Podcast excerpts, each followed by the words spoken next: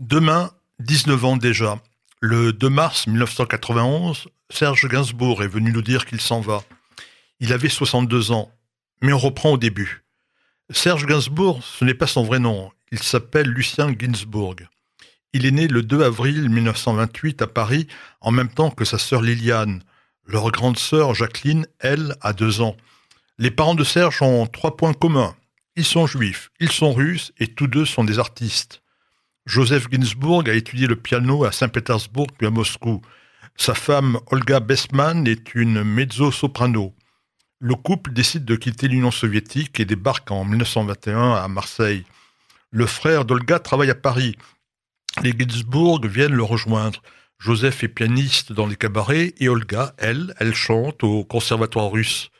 Le 14 juin 1940, les nazis entrent à Paris. Le 3 octobre, Pétain met en place le statut des Juifs et le 7 juin 1942, tous les Juifs doivent porter l'étoile jaune, comme Serge, qui croit que c'est une étoile de shérif. Les Ginsburg, qui avaient obtenu la nationalité française en 1932, sont dénaturalisés par Pétain. Joseph et Olga et leurs enfants s'enfuient de Paris. Ils passent par la Sarthe, puis ils se réfugient dans la région de Limoges. Ils changent de nom. Désormais, ils s'appellent les Gimbars. Un jour, la milice française frappent à la porte du petit appartement où ils ont trouvé refuge. Olga a dissimulé leurs faux papiers sous la toile cirée de la table de cuisine. Elle s'assoit sur le coin de la table. Les miliciens cherchent partout, ne trouvent rien, repartent. C'est un immense soulagement. En effet, la police française n'avait pas demandé à Olga de se lever. Mais Joseph et Olga vont être arrêtés quelques jours plus tard, puis relâchés par miracle.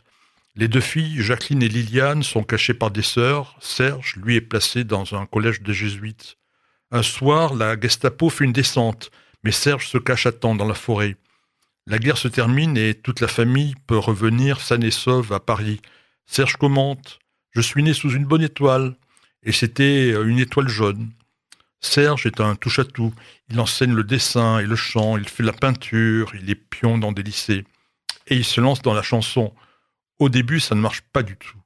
En 1957, il décide de changer de nom. Il choisit Serge comme prénom en hommage aux origines russes de ses parents et Gainsbourg. C'est plus prononçable que Ginsburg. Serge Gainsbourg se fait connaître en 1958 par sa chanson Le Poissonneur des Lilas, un groupe très connu à l'époque. Les frères Jacques font une tournée en Israël et ils reprennent cette chanson. Alors, elle est traduite en hébreu et elle devient l'hymne du Nahal, cette unité de Tzahal fondée par Ben Gurion qui forme à la fois des soldats et des agriculteurs.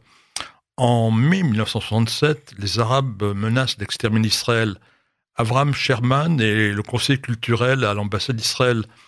Il entend la radio le poinçonneur des Lilas. Il dit Mais je connais cette chanson israélienne. En l'ambassade, on lui dit Mais tu n'y es pas du tout. C'est un chanteur qui s'appelle Serge Gainsbourg qui l'a composé. Mais il est juif demande Sherman. Oui, c'est un juif russe. Alors Sherman dit Je vais le contacter et il va voir Gainsbourg. Je voudrais vous demander de composer une chanson pour encourager nos soldats. Vous la chanterez en français et on traduira les paroles en hébreu. Gainsbourg accepte cette proposition inattendue.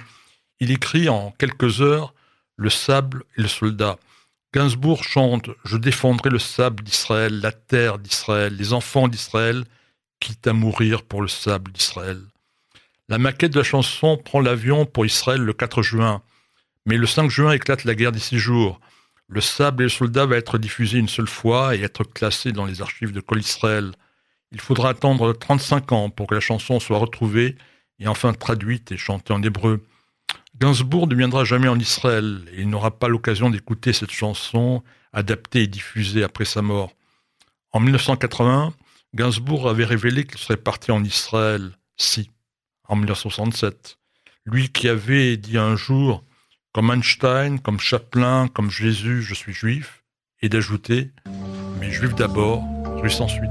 Oui, je défendrai le sable dit